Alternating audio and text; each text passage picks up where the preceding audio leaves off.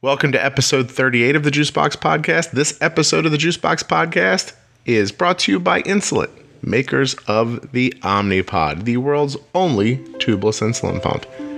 You're going to like this one. You ready? You know who we're interviewing today? Who am I having a conversation with today on the podcast? Let me say it for you right now. Try to hold yourself together. Mike Menzinger. You okay? You didn't fall off your chair, did you? The excitement hasn't overwhelmed you? Let me try this. Mike Menzinger, right? Right? It's not hitting you yet, is it? All right, let me try it this way. Episode 38 of the Juicebox Podcast is an hour long conversation with the director of software for Dexcom, Mike Menzinger. Now you're excited. Thank you to everybody in the community who sent in questions. Let's not waste any time. Here comes Mike. Okay, guys, getting ready to call Mike Mike works for Dexcom in app and software development. I think you are going to enjoy this. This episode is full of your questions that you sent to me online and some questions of my own. Let's dial Mike's number. Ba, ba, ba. Ba, ba. And then the uh, ba, ba, and, the, ba, and just like that, ba ba ba ba ba. Well, Arden's blood sugar is just drifting a little low after her lunchtime bolus. Here we go.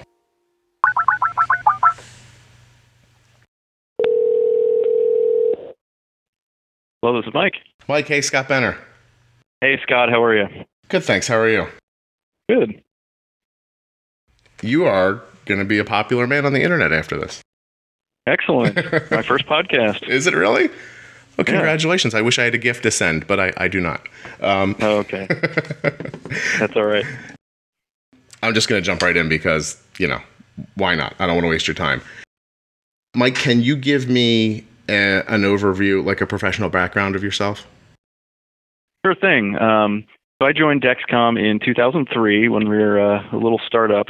And uh, my first project was actually working on the what became the Seven Plus receiver. Mm-hmm. That was our first iconic one. oval. Yeah, exactly. Yeah. So on uh, we developed and launched our three day product first, um, and then I, I, was able to work on the Gen 4 receiver, which is the current one, and started to uh, expand my role and take over more of the software development management within Dexcom. And what, so what currently? I, oh, I'm sorry. I was gonna. I'm, I'm gonna cut you off. I'm so sorry. Uh, but I'm interested in the in the seven plus when there's it's your your job in in software is is kind of at that point just in the receiver and in the and in the transmitter itself. Uh, yes, exactly. Okay. And back then, the transmitter was pretty simple, just like it was with Gen 4. Right. Most of the software was on the, the receiver itself. Going back that far, did you guys have dreams of moving it into mobile, or does that does that space move so quickly that it wasn't even possible to dream that at that point? Yeah, great question. So uh, going back to 2003 up to 2005, I would say mobile technology hadn't really taken off the way the way it has today, and the I, I we didn't really have that vision yet where it could go. And it's been extraordinary to see where consumer electronics have gone. And obviously, Dexcom is trying to take advantage of that revolution and, and bring that to, uh, to be able to manage diabetes more effectively. But back then, it wasn't even a glimpse in our vision. Gotcha. Okay. And I'm sorry that I cut you off, but you said you were working on the G4, um, and then you said your role expanded a little bit. Is that when you. What, what yep, happened? Uh, How'd that happen? Um, the uh, j- just with uh, different people leaving, um, I was able to uh, to kind of expand my my reach a little bit and get into some of the uh, diabetes management software with Dexcom Studio. Um, and then as we started to branch into mobile, uh, we had to grow a whole other group here um, that specialized in in mobile and back-end server technologies. So it's been very exciting and very quick growth um, to try to keep up with the pace of, of the commercial industry. And so, what what has that been like for you, trying to develop for the App Store and for Android and satisfy the FDA at the same time and try to think about user experience. It sounds like it, it kind of sounds daunting a little bit. Because you put the FDA into it, it, it sounds daunting. Um, honestly, it's been fun. Um, we have a very creative team internally. It is a challenge. Um, one example being um, now that we're on a platform we don't control, how do we handle mobile OS updates? So when iOS 9 comes out, what do you do to make sure that your system functions safely? Um, and how do we deal that with users? How do we notify users if there is a problem? Um, how do we maintain safety? How do we quickly make updates if a correction is required to maintain uh, performance? And working through those challenges with the FDA has actually really been a lot of fun. And uh, the internal team has really stepped up to invent a lot of new processes to deal with that well. Yeah, and so so you're obviously like using iOS as an example. Dexcom is a de- has to be a developer. They're in the developer program.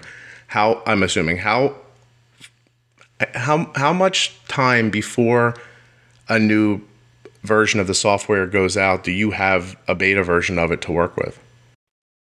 Great question, and, and the answer is it depends on what the update is. So if it's a major release like iOS 8 or iOS 9, um, frequently Apple releases betas in June, and they don't launch the, the final Gold Master until September October timeframe.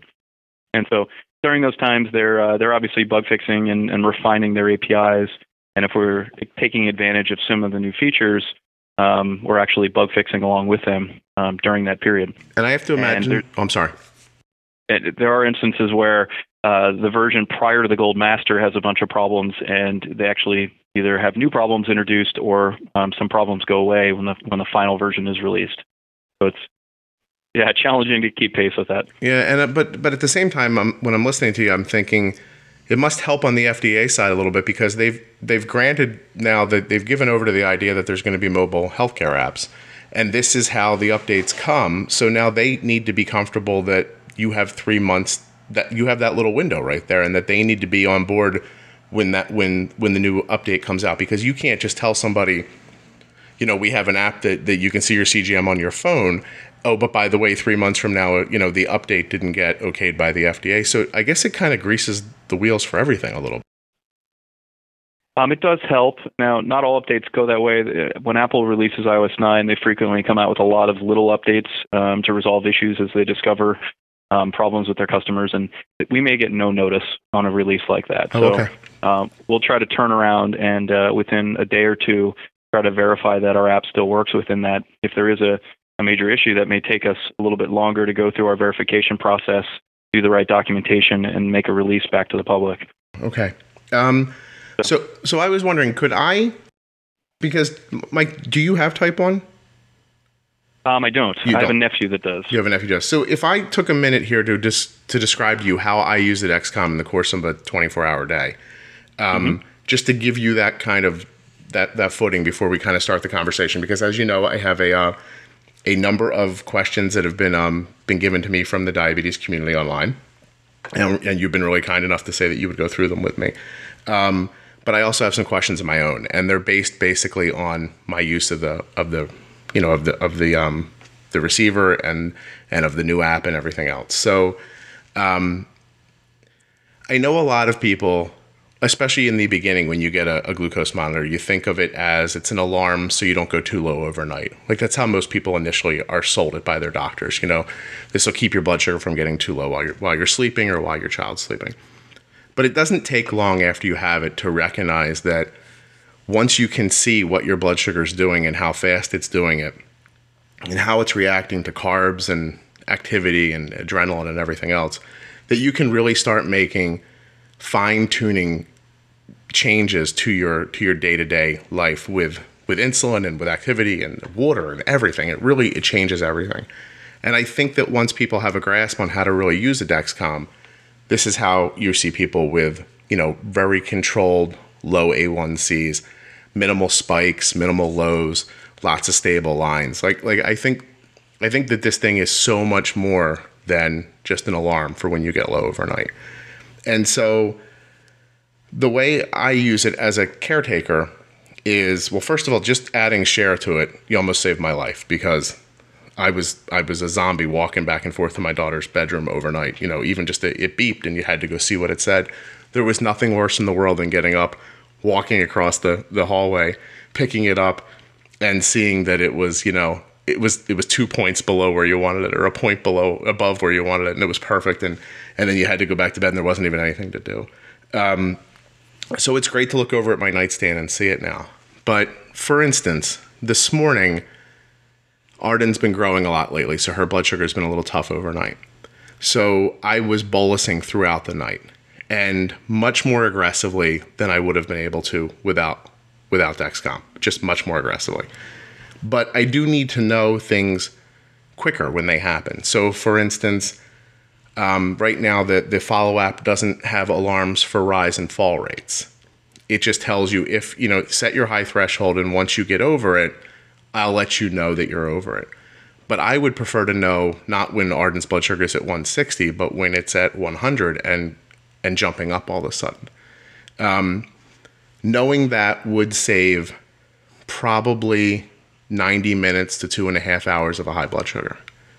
Um, and then I, I get up a, an hour or so before Arden in the morning because if she's high or if she's low, I use the Dexcom to adjust her without waking her up. If she's a little high, like she was this morning, I can give her insulin and bring her blood sugar down so by the time she wakes up, she's waking up in a good spot if she's a borderline low, if she's resting at like 80, and I might want her to wake up a little higher than that, I can cut her basal rate back a little bit, and let her drift up.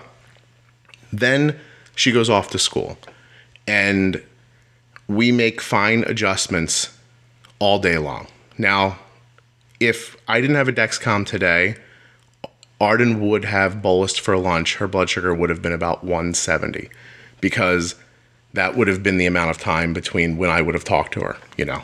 And um, instead, her blood sugar was 96 when she went to lunch. So it's a huge, it's a huge benefit. But at the same time, I got a little busy this morning and I didn't recognize that her blood sugar was 160 until it told me it was 160. So then she spent about an hour and a half this morning, you know, trying to get it back down again. Um, understanding that, that that's how the day goes and, and that that's the real goal for it, I'd like to ask you some questions about follow up about Apple Watch, about the G5 share, like as much as you can fit into this time. Are you ready? Have you done stretching or? Um, ready to go. You're ready Fire to go. Away. Okay, all right. So I guess my first question, I'm going to start with the follow up, right? Um, and and so then I'll start right there.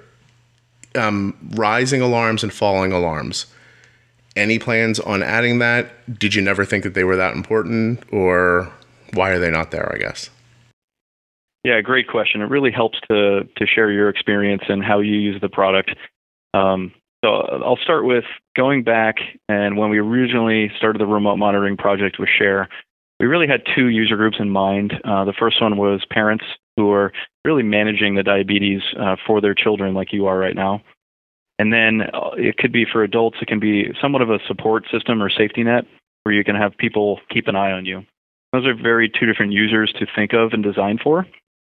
And we struggled um, quite a bit between those about um, how do we satisfy both of those need sets. So, um, you know, let me put you in uh, their shoes for a second and ask you a question. So, if you if you're the one that has uh, type one, and you wanted to say use your brother um, as a safety net, um, do you think you would want them to get rise and fall rates? Um, would you want them to see when you need to calibrate when the device has uh, certain errors, or is that kind of your responsibility? I would think so. Rise and fall. If, if I was just if I just if I was an adult, my brother had it. I would I guess I'd want him to know if I got to a, a certain low threshold for safety reasons. I can't imagine wanting him to know that my blood sugar was high. I, I guess, um, and I don't think he would need rise and falls, but I would like the ability to assign them um, because what if I traveled alone and I wanted to say to my brother, "Hey, you know, I'm going to be away from my family next week, so I'm going to, you know, can you add the, the the fall rate? And if you see my blood sugar dropping really fast, would you, you know, overnight, would you wake me up? So I can see I can see it being useful in both ways. Mostly, I can see just it would be nice to have it, and I could shut it down if I didn't want it. Yeah, totally makes sense. So we we took the position to start simple. We wanted something very easy to use out the gate, and uh, obviously now that people are really using this, and it's taken off a lot quicker than we anticipated. Um, we do we do have another set of needs for parents, especially managing their children. That uh, we will do another rev at some point, and it's great to hear that feedback. Yeah, because you brought something up a second ago that I have on my list here, which is um, calibration. So in both situations, like it, it it comes up, I think on Arden's phone with the G5 um, share she gets like a little lock screen thing that it needs to be calibrated. Um, mm-hmm. But then after that, your I, I guess there's just a little marker on kind of a tiny icon at the top left, and it's it, it doesn't really draw your eye very much afterwards. But that that aside, what I really w- would want to say about that is that I, as the parent or as the caregiver, I need to know when the when the device wants to be calibrated because I'm making important kind of life and death decisions based on the idea that this thing is giving me a reasonably accurate blood sugar. And so Absolutely. And so makes complete sense. Yeah, and here's what I've come to having to do now. This this happened to me the other day. Her blood sugar was this and this will sound counterintuitive, but this is how I figured out my way around it. Her blood sugar was too steady for 3 hours. And for three hours, it just said her blood sugar was like 118. It never moved. The line didn't go. And so I texted her at school and I said, Any chance that the Dexcom's asking for a calibration? And she said, Let me check. And sure enough, it did. But when we tested, she was like 30 points higher than that. Had I known that three hours before, I would have addressed those 30 points, I guess. So I think that's a huge thing um, that if you're using it yourself, you might not consider as big. But when you're making because Mike, look, and you know, we all know I'm not supposed to dose insulin based on the Dexcom, but I do. So I need to know it's at least as right as it can be. So so that was that was that. Uh, somebody in the in the uh, community wants to know if Landscape is coming to the follow up. Yeah, tell me a little bit about how you're using Landscape now. Well, in it, you know, I have I have the follow app on on my iPhone six, and for the life of me, I don't feel like I have landscape. So I, I do not, or I do. No, you, it, it isn't present. This is a feature we introduced in G5. Okay. Um, is Arden on G5 yet? She is. Still on G4? She is. Yeah, okay. she is. Have you looked at that feature yet? And yeah, curious to see how you're using it. It's fantastic. I mean, you know, most of the decisions I make during the course of a day are colored to some degree based on the past you know, um, and so it's nice to be able to look back at the last meal and see that I got more of a spike than I really expected when I'm making a decision about the next meal. Um, I just think that that seeing that history is it's beneficial when you're making dosing decisions. Yeah, and that's exactly uh, what the intent of that feature was: is really to give more context when you look back and and want to learn from your day and, and refine going forward. It gives you a little more context when you're logging events. Yeah. So absolutely, we see that as a valuable feature, and uh, there's no reason that uh, the parents shouldn't have access to that feature as well and, and be able to look back and help manage their children a lot better. Okay, that's excellent. Um, that is a feature that we are considering. Cool. Uh, I will tell you, here's a big one from a lot of people. And you know what's great about Dexcom, and I said this the last time that I interviewed somebody from the company. You would think when you went out into the public and said, hey, ask questions, you'd think somebody would get kind of nasty. You know what I mean? But nobody. Mm-hmm. Everybody asks their question. At the end of it, they're like, please thank them. You, you, know, it's it's nobody's negative. They just want it to be better. And um, not that it's not even good, but they just they want better for it. I think because they rely on it so much.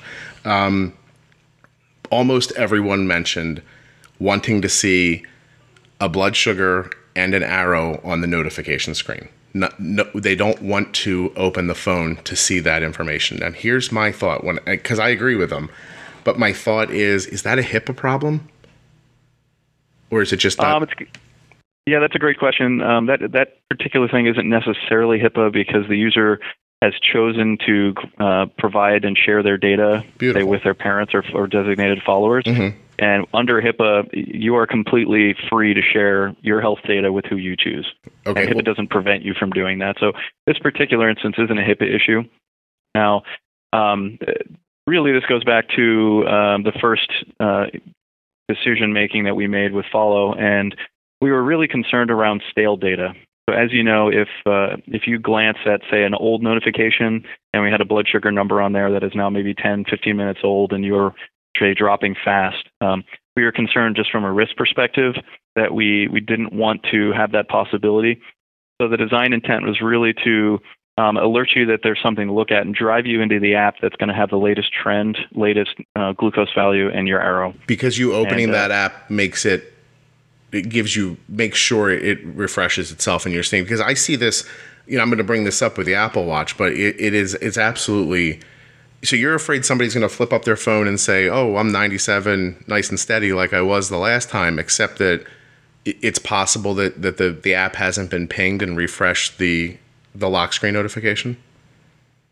Yes, um, and obviously uh, we're looking into being able to provide and uh, make sure we address those concerns because it is valuable. And with the watch, you want to be able to just quickly glance and see uh, where am I, where am I headed? Do I need to take action? Um, and the faster you can do that, everyone is busy, um, the better off you are. And people do that 40 to 50 times a day frequently. Um, but we need to make sure that uh, we we don't have any cases where you can mistakenly mistake old data for current state. And is that an issue of the operating system or of the app? Oh, it's just kind of a safe way to enter. Um, I think this is something we can overcome in the future, mm-hmm. um, but uh, we need to make sure that we do it safely and all the edge cases are really handled.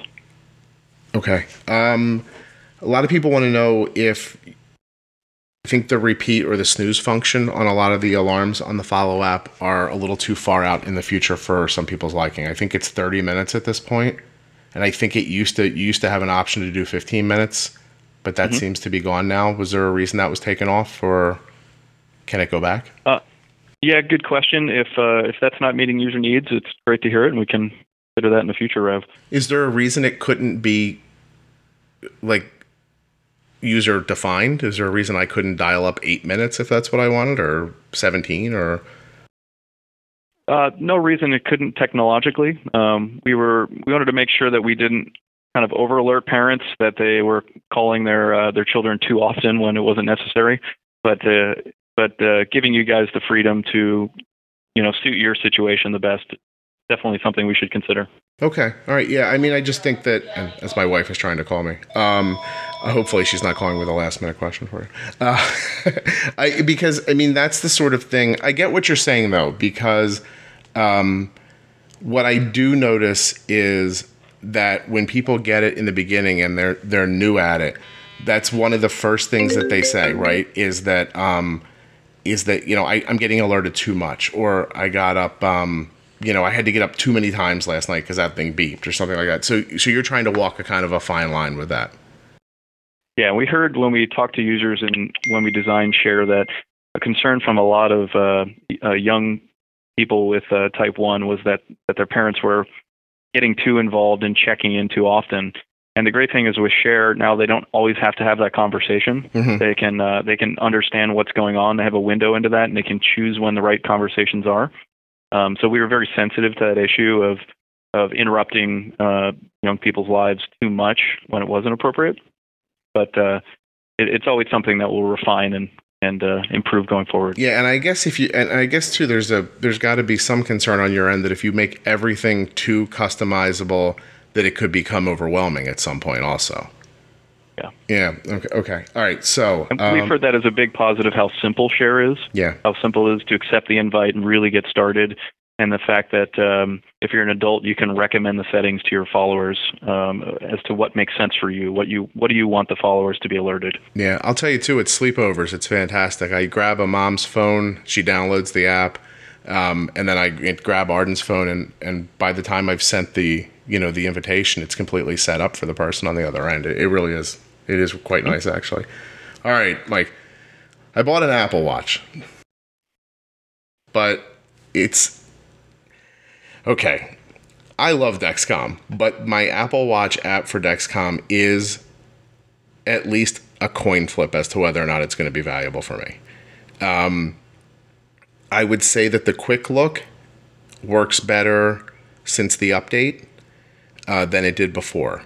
Actually, that one's pretty that one's not bad. So I have it set up. If I swipe up from the bottom of my watch, um, I get a quick look at Arden's blood sugar. That one's pretty great. But when I get a notification, you know, and I touch the screen to launch the app, um, it takes so long to launch the app and get the information that I give up and open my phone most of the time. Why is that? Great questions. Um, so obviously, this is a kind of a new technology, and we're trying to stay cutting edge. And it's always a balance to of when to adopt technology and when is it ready for our application. Mm-hmm. Um, helpful to give a little background on on the technology and how it works. So initially, Apple Watch um, was called the OS One, which is their first version, which came out about last April.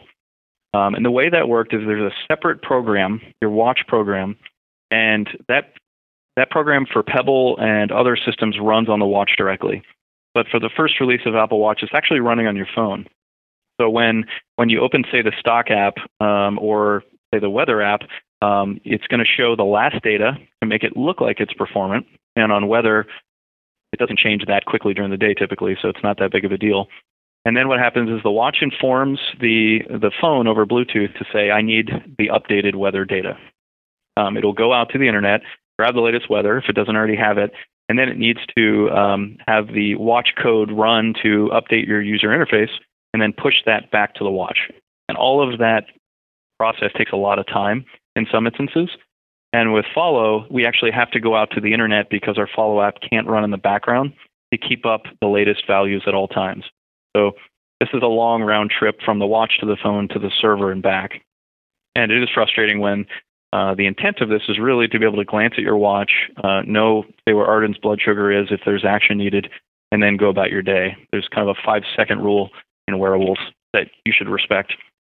And, so and I was going to say, in complete fairness to you, as you started to explain this, I pulled up my screen on my watch and I pressed the um, my Tweetbot app, which is the what I use for Twitter, and it took just as long as Dexcom did. Um, I as I interrupted you just now, I touched the app for that follows the metrics on my blog, and it's still showing me page views from about eight o'clock this morning and now I'm I'm now I'm having to tap on it again and again and again to get. So this is not specific to the Dexcom app. It is it's specific to how this whole thing works. And do you see or do you happen to know because I know you guys have a, a pretty good relationship with Apple. Is this something that's changing moving forward or is this how it's going to be? It is, and uh, there's something called WatchOS 2 that Apple released this fall. And the difference between the OS 1 and the OS 2 is that just like uh, Pebble and other situations, the, the code can actually run on the watch now. So with Follow, you're not going to see an enormous improvement because we still have to go to the phone, to the internet, and back um, because of the backgrounding restrictions of most apps. But with, say, G5, um, G5, when it gets the data, it can push that data to the watch. And so when you open the app, it should be um, refreshed much quicker, and users will see a better performance. And so then that begs the question, right? When will a G5 Apple Watch app is that coming? After the break, we'll find out if that Apple Watch app is coming for G5. We'll talk about uh, Do Not Disturb override. We'll talk about the Arrow that none of you seem to like, but I sort of do like it. Does the G5 have a shorter Bluetooth range than the G4? We'll talk about the Clarity software, 505 updates for G4 PEDS, and of course, I won't let you down. We're going to ask about Android. You know, at first I couldn't find the ad copy, but, you know, I thought, I don't really need this. I could easily tell you that my daughter's been wearing an Omnipod for seven years since she was four years old. We have not regretted it for one second. But insulin pumps are personal, and you should do your research and look into them. You absolutely need to find the one that's right for you. I'm just thrilled that Omnipod decided to advertise on the podcast so I could tell you that it has been the right decision for us. But uh, enough of my talking. Let me read the copy. They, this is what they paid for, not me chitter chattering along. November is Diabetes Awareness Month, and there are a lot of pretty compelling reasons to choose Omnipod for your insulin needs, starting with the freedom you'll experience. Then there's the convenience and the control. Omnipod gives you or your child the freedom to do what you want when you want. Sleep in, exercise, and just live life on your own terms because you don't want to be tethered to your insulin schedule or a pump. The best way to understand Omnipod is to try it for yourself so get a free demo kit, including a sample non-functioning pod, by going to www.myomnipod.com forward slash demo and see what you think. There's absolutely no obligation. And if you're listening right now at juiceboxpodcast.com, there is a link right here in the post that will take you to that demo pod. As a matter of fact, if you're listening in a podcast app, just look in the show notes for that same link.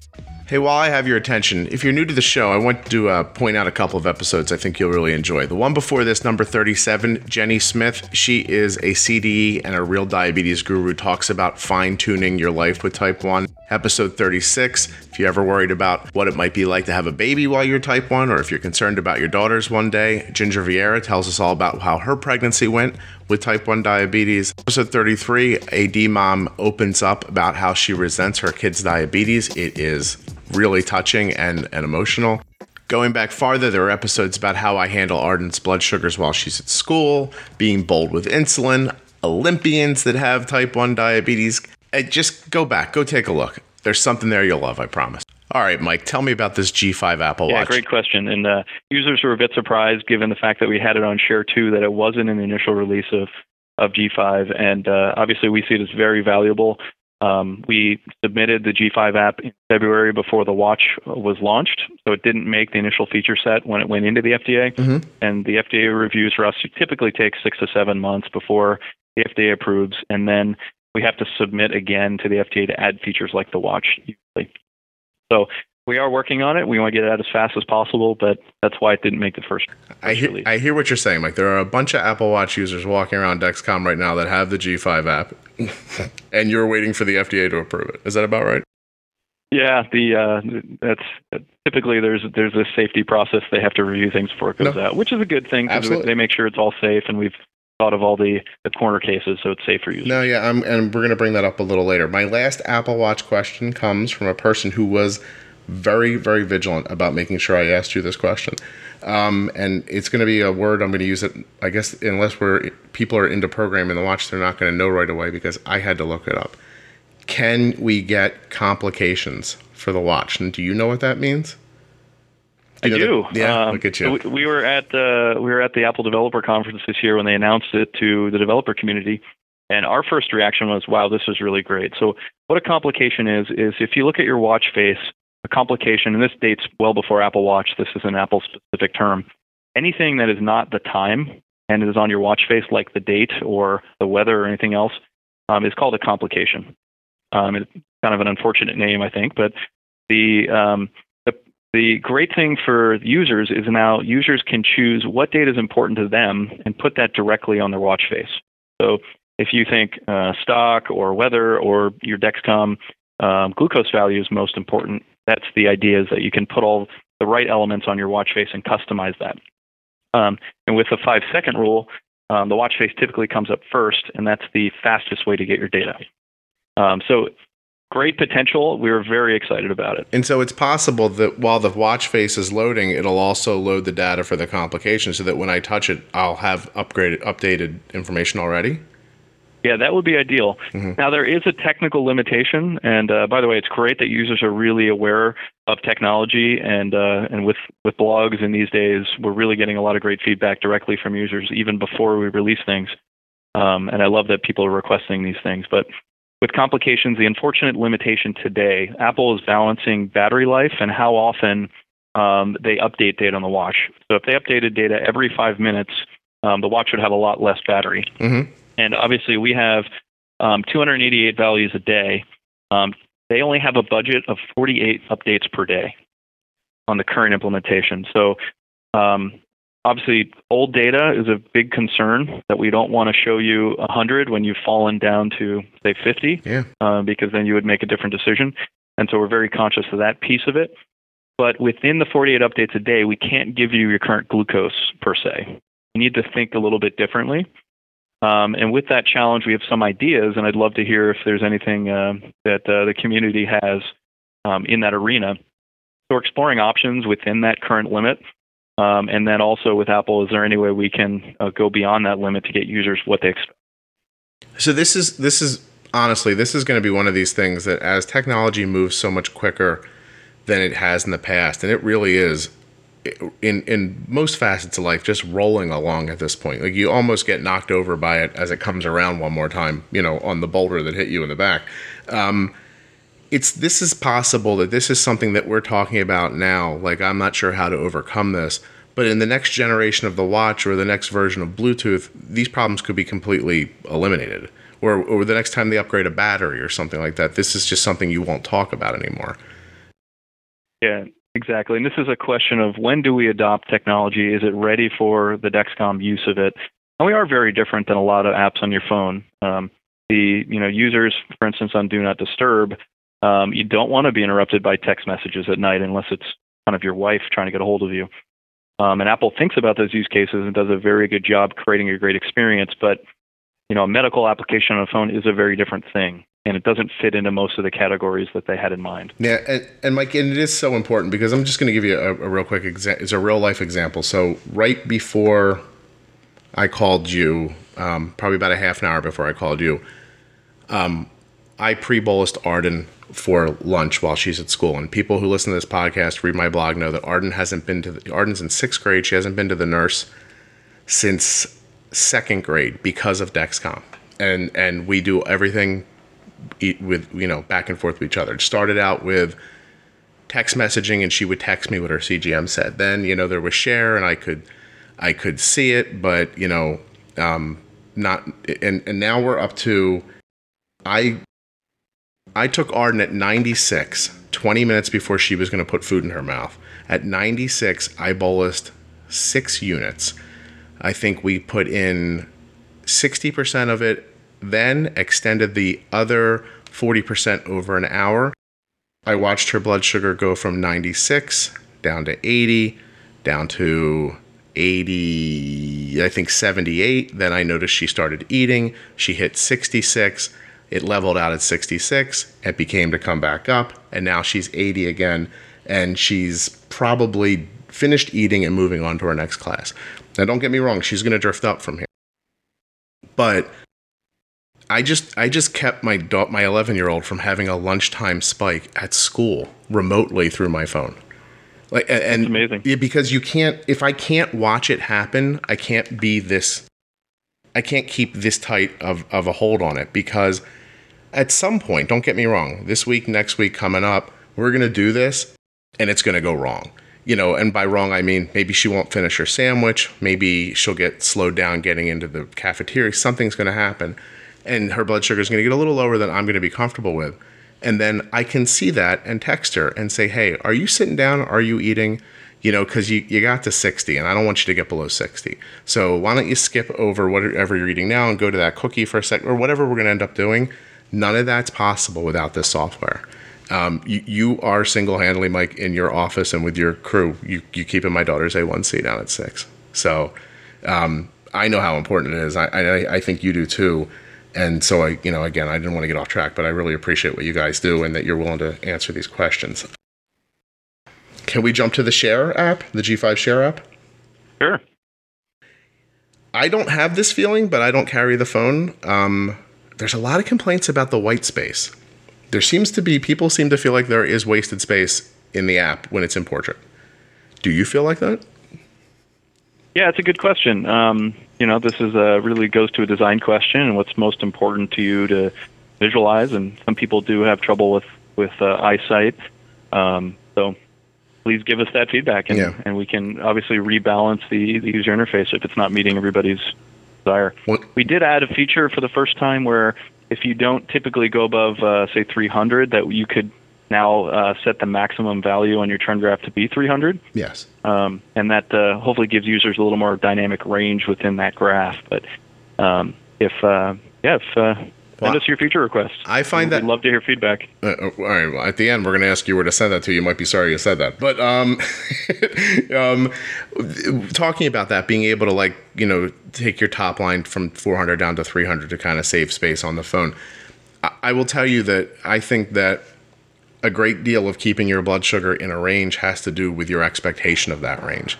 And it took me a while to figure that out. But what I realized is when I had Arden's high you know high threshold set at 200 i could keep her under 200 and it just started occurring to me like what's the difference like between 200 and 220 like why is it not going above 200 and i just started realizing it was my expectation. It was me trying not you know looking at the graph and saying oh we don't want to get to 200 so we moved it to 160 and now she doesn't go over 160 very much. And i can't wait to move it down again because i think you set that expectation for yourself. And and then there's then you kind of follow through on it. You, you know what I mean? And um, and so I think that's great. Uh, G5 Share app. Why, please? Actually, this was a please one. Please, please, please allow the app to override the Do Not Disturb feature on the phone. Is that possible?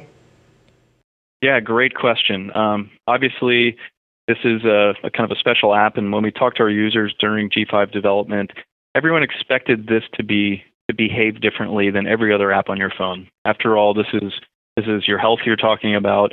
If there's a low blood sugar event, they really need to know about it. Even if you're sleeping, if you're in a meeting, um, that's a very important event. So um, right now, you know, Apple's original design intent again, it goes back to um, you know, they wanted they were thinking of these use cases like sleeping, like being in meetings, and they wanted um, every app not to kind of be the Wild West and just start know, overriding Apple's design intent in meetings and at night and and annoying people. But we are different, and we're exploring um, every opportunity to uh, you know to meet what users expect. Okay.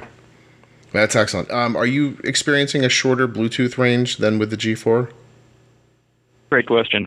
Um, I think actually G4 did so well, it so far beyond the 20 foot range that uh, the perception is that G5 is uh, definitely a lot less. And, and it, basically what's going on with G5 here is um, a this is a multifunctional device. This is um, a phone that's doing a lot of different things. Uh, the radio does Bluetooth and Wi-Fi at the same time, and they kind of have to share time um, on that antenna. We have uh, a two-way conversation, so it's not a very simple um, design like G4 where it's just blasting out the values and all you have to do is hear it on the other side. We actually have to talk back and forth.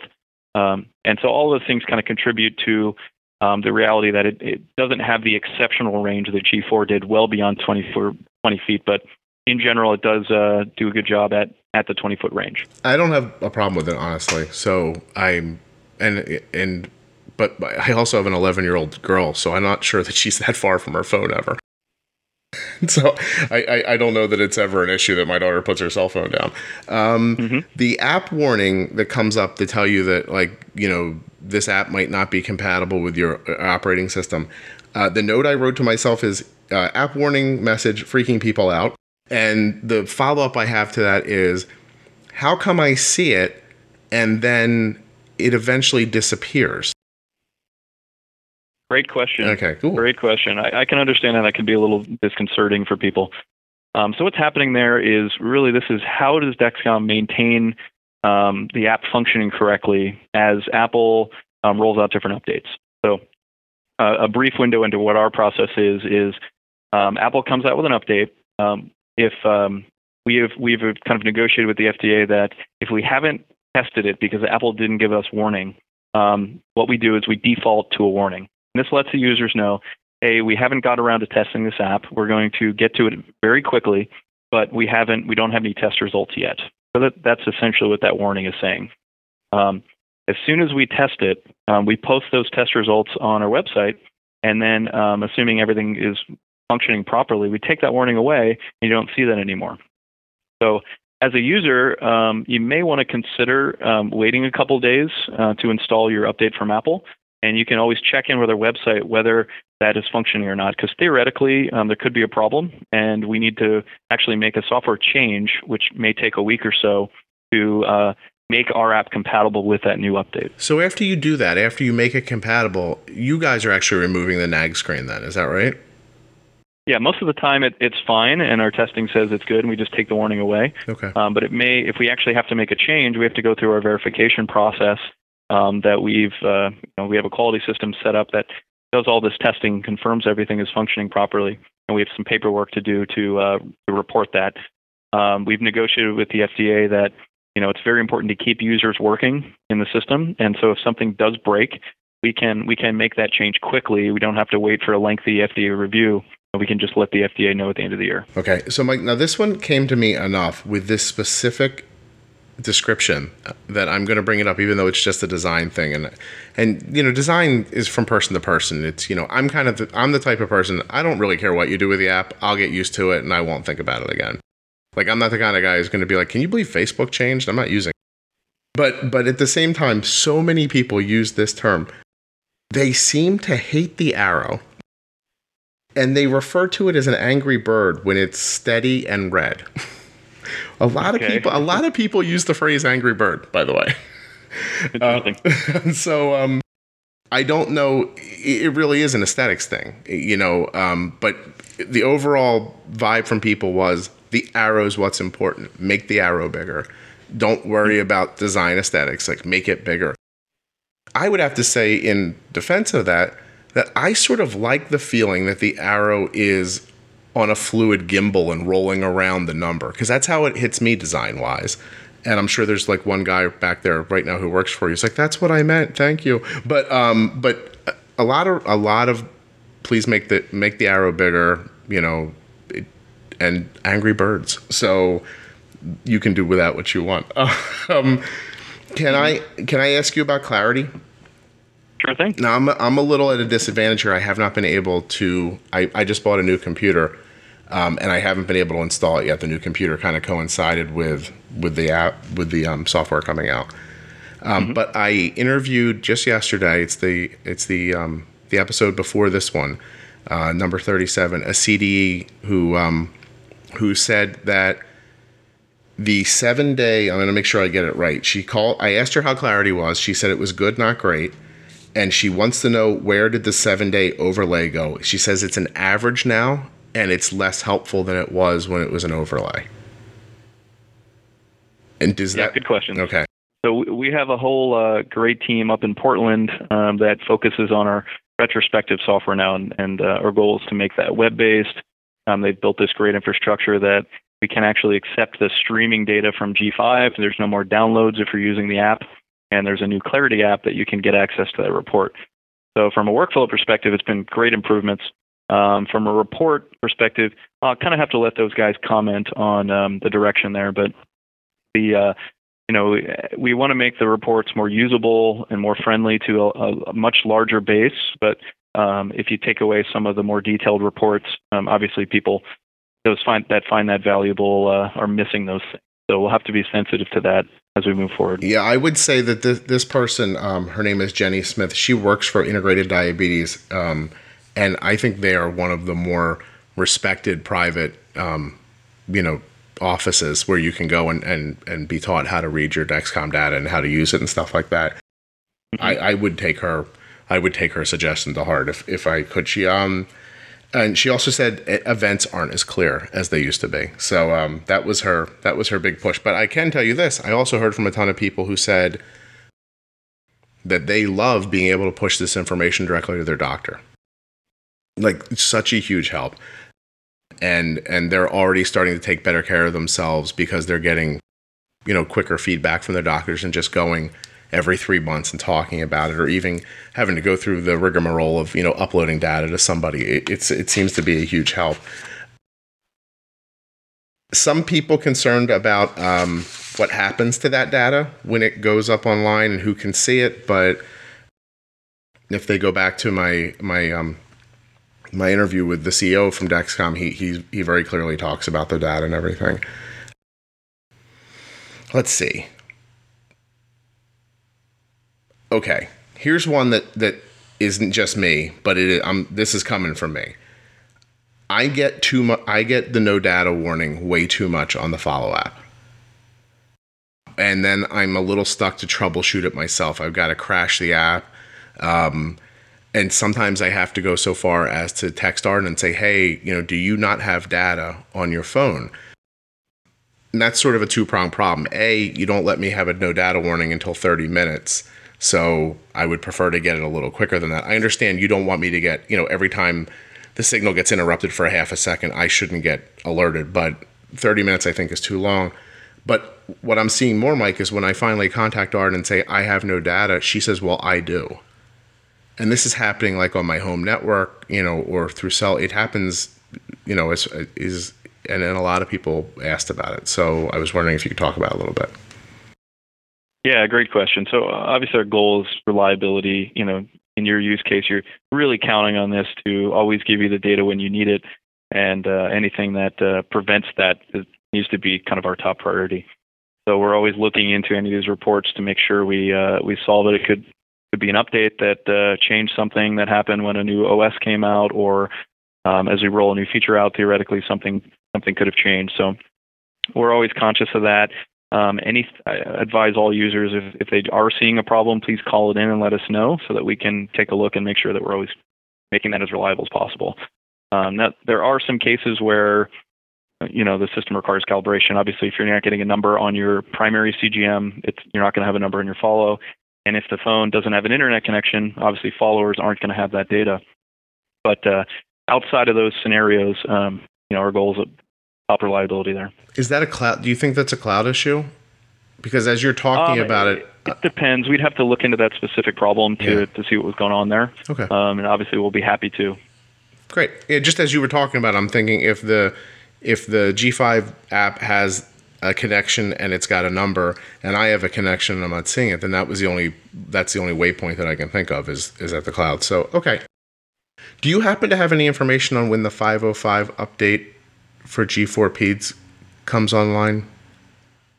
Yeah, it's a good question. Um, so uh, Gen 5 has 505 in, and it is approved for adults and pediatrics. Mm-hmm. Um, and that's kind of our baseline going forward. So the current plan is upgrade to G5, get 505. Okay. All right. So it, we won't see it come to the G4? Um, I'm not sure that it's in the plan. I'd have to get back to you on there. That's fine. Yeah, and, and, I don't want to go too far down that road because the one kind of cute thing that when I asked for questions and I was very specific, I'm like, Mike deals with apps and software, but people asked a lot of business questions. And I'm like, I don't think Mike's the right guy to ask for that. But this one seems sort of software related. So um, I thought I would try to sneak it in. Uh, tell me this how much of when we see you know, we're told a lot that the next leap, this G6, there's going to be like a real accuracy improvement, right? There, we're you guys are going to be, I'm assuming, you know, going to the FDA and saying, look, this is as good as finger sticks by the time you get to Generation Six. How much hmm. of that accuracy comes from what you do, the software side? Yeah, it's a good question. So um, with 505, you saw an accuracy update that was purely software, and that was the algorithm was updated to uh, uh, to understand the sensor signal better and provide more accurate readings. That didn't have any software changes, or sorry, um, uh, sensor changes. Mm-hmm. So the the way it works internally is we have really two groups. We have our sensor group, which has a, a bunch of really great scientists, um, and then we have our algorithm group, which has a bunch of data scientists or you know, software developers.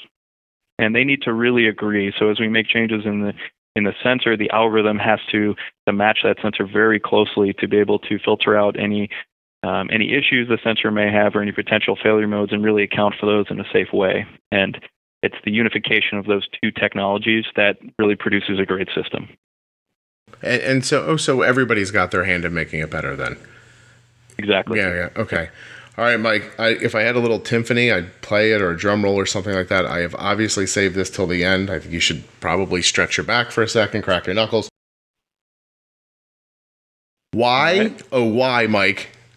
Why is this not all available for Android?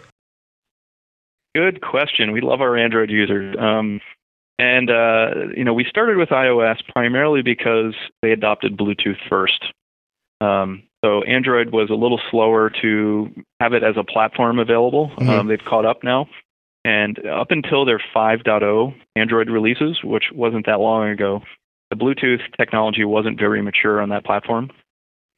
The other challenge on Android that we're running into is just there's so many phones and configurations out there. So you can't test, say, six, eight, ten devices and and make sure that everybody's going to work out there. So it's a much more complicated problem. Um, we started with Follow because it's a lot simpler. It, all it does has to do is talk to the internet, get your data, get notifications, um, and we launched that earlier this year. That's been a big success. But uh, with the G5 Android, it's really around testing with our our sensor and making sure that's going to be all the communication is going to be reliable. So the follow for Android is working well for the community and for people.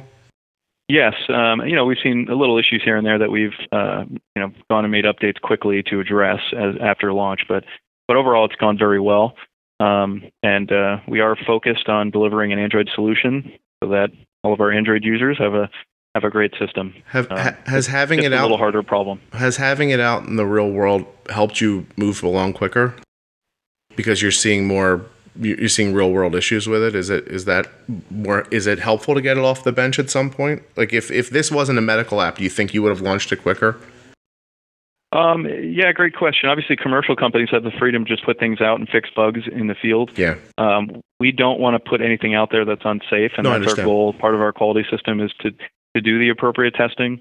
Um, we have found that uh, you know, with mobile phones, that uh, bench testing and, and actual use with people's phones when you have all these different apps installed, um, you do run into uh, different issues. So it's important that we, we do that testing internally before we we don't want to test on our users. Right, right. Okay. We always want to put out something that's safe. So how comfortable are you if I if we turn just slightly and talk about the the CGM in the cloud group that the um the there's a group of users who have developed software that's running on Android and Pebble watches and stuff like that, and going on for a very long time, rather successfully. And and I have a couple of questions about it because, um, those people. So so here's what my limited understanding of it is: is that they've you know they've created software and, and ways to get the information from their um, you know from their phone into into the app and, and on their Pebble watch and stuff like that. But they also appear to have access to more information. So that re- that transmitter is sending more information than we're seeing. Um, and and one thing that I that I think of it is that they see predictive data. They actually see like a a split on their graph that says in the near future it's possible that your blood sugar may go up to this or down to this. And it sort of shows a little pie like a piece of a pie where they where it expects it to be. Now i know you can see that data. Obviously if they can see it you can see it. And it seems like such a benefit.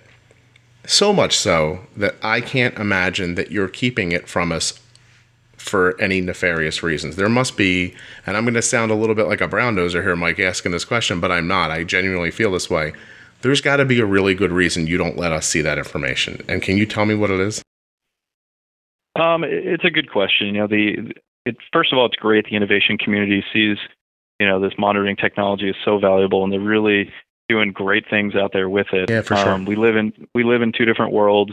You know, they live in a world where they're free to innovate quickly, and we live in the world where we have to, you know, develop and and submit a responsible system out to the general public, and we're under FDA regulation. Right. So it is two very different realities that we operate under. Um, as far as uh, predicted values, um, we currently we don't actually have that in our system. Um, you can infer that data from looking backwards, and uh, that's that's kind of what these guys are doing. Um, this is something that we've been evaluating internally, and we, we do see the value of it, but um, we have to show that uh, we can predict within a safe margin, and uh, we demonstrate that to, uh, to the FDA before putting that out. So then, my question would be, if you can answer it, is that something you are trying to currently demonstrate to the FDA, or is it something you're still thinking of? Um, it, it's definitely in the pipeline. I, that's all I can comment on. No, that that's that's great, and actually, it makes sense that it would have to be. You know, I'm extrapolating, but if if you're going to call G6 you know a finger finger stick accurate i, I don't know how you do it without that information actually. So um, okay so for the people who are using the cgm in the cloud who know they can see this on their pebble watch and it all works for them what is the downside of what they're doing? Like are they and not to say that they're doing anything wrong i'm not i'm not saying what i'm getting at is are they getting bad information at times? Or is it possible that they're getting bad information at times or broken service or what what would, what's your biggest concern? Like when you stop and think about when Mike lays his head on the pillow at night and thinks about CGM in the cloud, which I'm sure you do all the time. Um, are you okay that they have it, or is there is there something inside you that says, "Oh, I wish they would realize this," or or maybe not at all? I'm just I'm I'm fishing here right now. Yeah, that's uh, that's a good question. Um, so empathizing with uh, you know parents and, and people who are doing this, they're they're really looking for solutions that aren't commercially available right now. Yeah. Um, and they're doing their part to advance technology and really push the envelope. So if I was in their shoes, would I be doing the same thing? Potentially. Um, not saying that I wouldn't do that. Um, you know, again, this goes back to two different worlds. You know, we have um, a very high degree of rigor and responsibility to make sure what we put out is safe and tested. Um, when we do our algorithm development, we have to make sure we understand um, our, our different uh, failure modes of the sensor as possible, and we design uh, appropriate mitigations for each of those, and we do that under hundreds of sensors um, and gather hours and hours and hours of clinical data to make sure that we really have the right level of diligence um, for algorithms to match our sensors.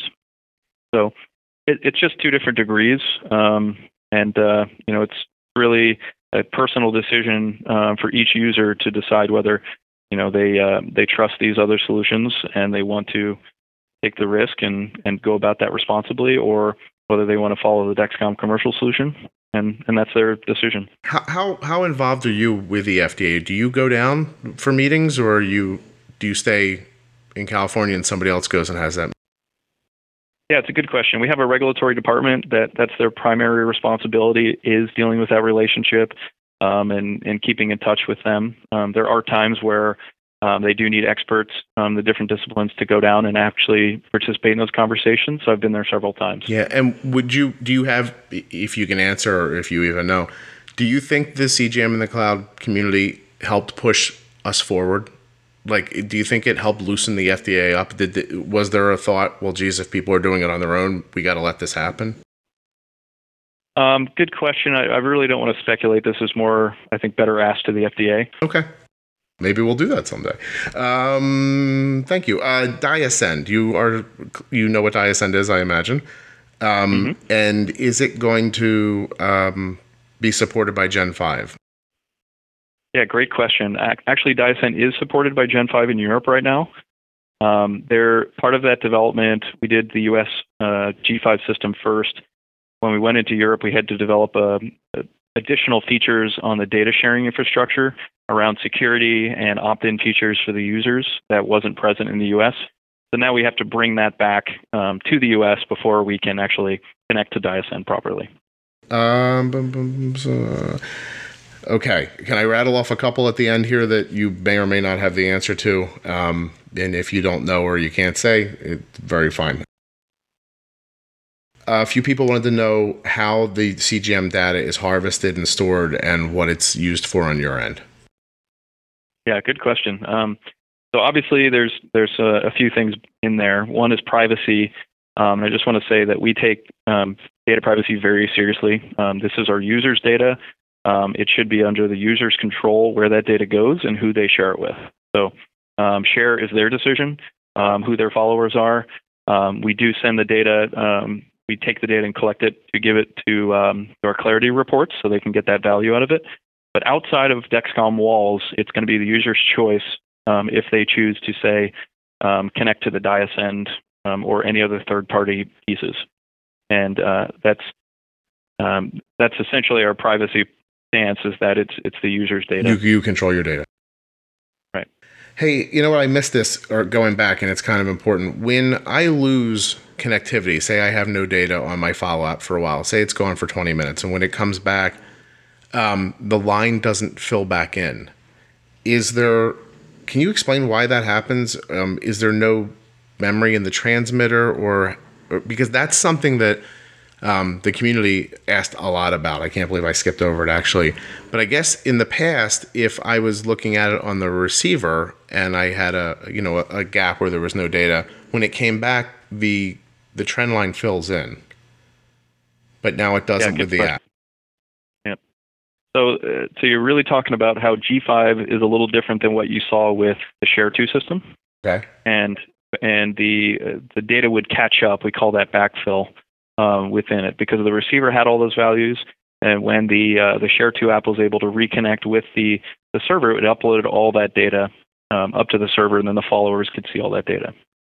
So G5, this is really just a, a speed to market question. Um, we really felt that system was valuable. We wanted to get it out. And in um, making all the internal trade offs, we decided that um, taking this data and backfilling it was going to be a feature that we would move to a Rev 2. So that's something that we're very aware of that users want, and we, we do want to get it out to everybody. Um, thank you. Would you, can I press you for a date for Android? Do you have a date or a time frame? Because you guys have pushed, yeah, good you've, question. You've pushed it you a know, number of times. Some of this is uh, going to be dependent on kind of the FDA discussions and and what the the testing is going to be required. But uh, you know, we would love to get something out next year, but um, that not not entirely under our control. Okay, um, next year, 2016. Likely towards closer to the end, but uh, it, it's again dependent on the FDA. Well, I hear in your voice even that it's not something you know you you've outlined what the hurdles are and obviously i have to say based on my experience with dexcom and, and how you guys are really you know as user friendly as you can be and i mean there are not a lot of device companies you know giving their app guy an hour on a podcast. So i i, I appreciate that. I assume you really do want it out but the hurdles must be huge if that's your answer. So um all right. And we want to make sure that when we do deliver that, that's a that's a great, reliable for everybody. It just works. Yeah. Okay. All right. Um, when you're walking around the halls, please yell to somebody that they would like the adhesive to not cause as much rashes, especially for the people who it bothers. Um, but Yeah, we're, uh, we're working on a software solution to the patch, but it hasn't worked out so far. and and the people in Canada, they really they they want they want Dexcom stuff faster. They if I told you how many emails I have that just say when will the share be available in Canada, um, you know, so the Canadians need some love too. If you can mention that to somebody. And and, and Mike, my last question before I let you go is, how many Dexcom share cradle paperweights are in the office? Do you use them to hold everything down? Yeah, good question. You know, we didn't uh, we didn't anticipate how fast the review of the the connected receiver would go. So it's actually a great thing that we have uh, excess inventory of the the cradles because that remote technology of of share um, the sh- receiver with share was was really the upgrade people wanted. You should take somebody's cube walls Not down. prob- not a bad problem. Yeah, yeah, yeah, no, not for sure. You should take someone's cube walls down and rebuild it with a share box, the chair cradle Yeah. boxes. That'd be fantastic. They've turned it they turned into business card holders. hey, that's a great idea, isn't it? anyway, uh, well, Mike, I hope for your first podcast this went well for you. This is great. Thanks for having me. I No, appreciate it. Thank you. I thought you did fantastic. I really appreciate you answering all these questions. You know, like I said in the beginning, to kind of reiterate at the end, obviously what you guys do and the product you have, it means so much to people. You can see in their passion when you say, "Hey, do you have any questions?"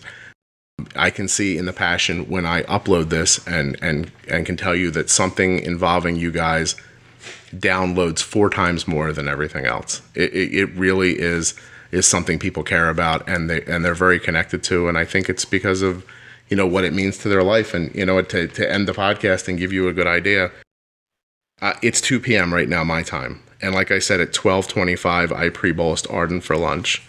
Uh, she started eating at 12:45 and was probably out of there by 1:15. Her blood sugar is 96 right now. And so yeah, that's amazing. and and that really is you know that's the crux of this. Like you know when i bring this information to people in the end that's my hope is that they hear that with just being able to see the direction and speed that their blood sugar is moving they can make simple decisions that will really you know just change their life and their health. So uh my uh, my gratitude for me and my family and my daughter and, and for all the people who sent in these questions and, and thank you very much for taking the time to do this I appreciate it, Scott. You know, I feel so lucky every day to be able to come to work and work on a technology this impactful. It's just uh, really motivating. Every, everyone loves coming to work every day here. So it's fortunate to be part of a company that has this kind of impact. Yeah, I can't imagine any different. You guys need some swag, t-shirts or stuff. You make a small, Yeah, great idea. You make a small fortune in a little online store. I would totally wear a Dexcom t-shirt. All right, man. Well, have a great day, and uh, and thanks so much for doing this. Thanks, Scott. Have a great day. I want to thank Insulet, the makers of the Omnipod, the world's only tubeless insulin pump, for sponsoring this episode of the Juicebox Podcast. I want to remind you that nothing you heard today on the Juicebox Podcast should be considered advice, medical or otherwise. Lastly, if you're enjoying the podcast, please take a moment to leave a rating or review on iTunes or to tell a friend. You can rate it on Stitcher, anywhere. Uh, you know, anywhere you listen will help another person to find this show. Let me just move the microphone. It's going to get a little loud here for a second. Let me move the microphone around. and We'll leave you today with Basil snoring. Ready? Hold on. Snore away, Basil.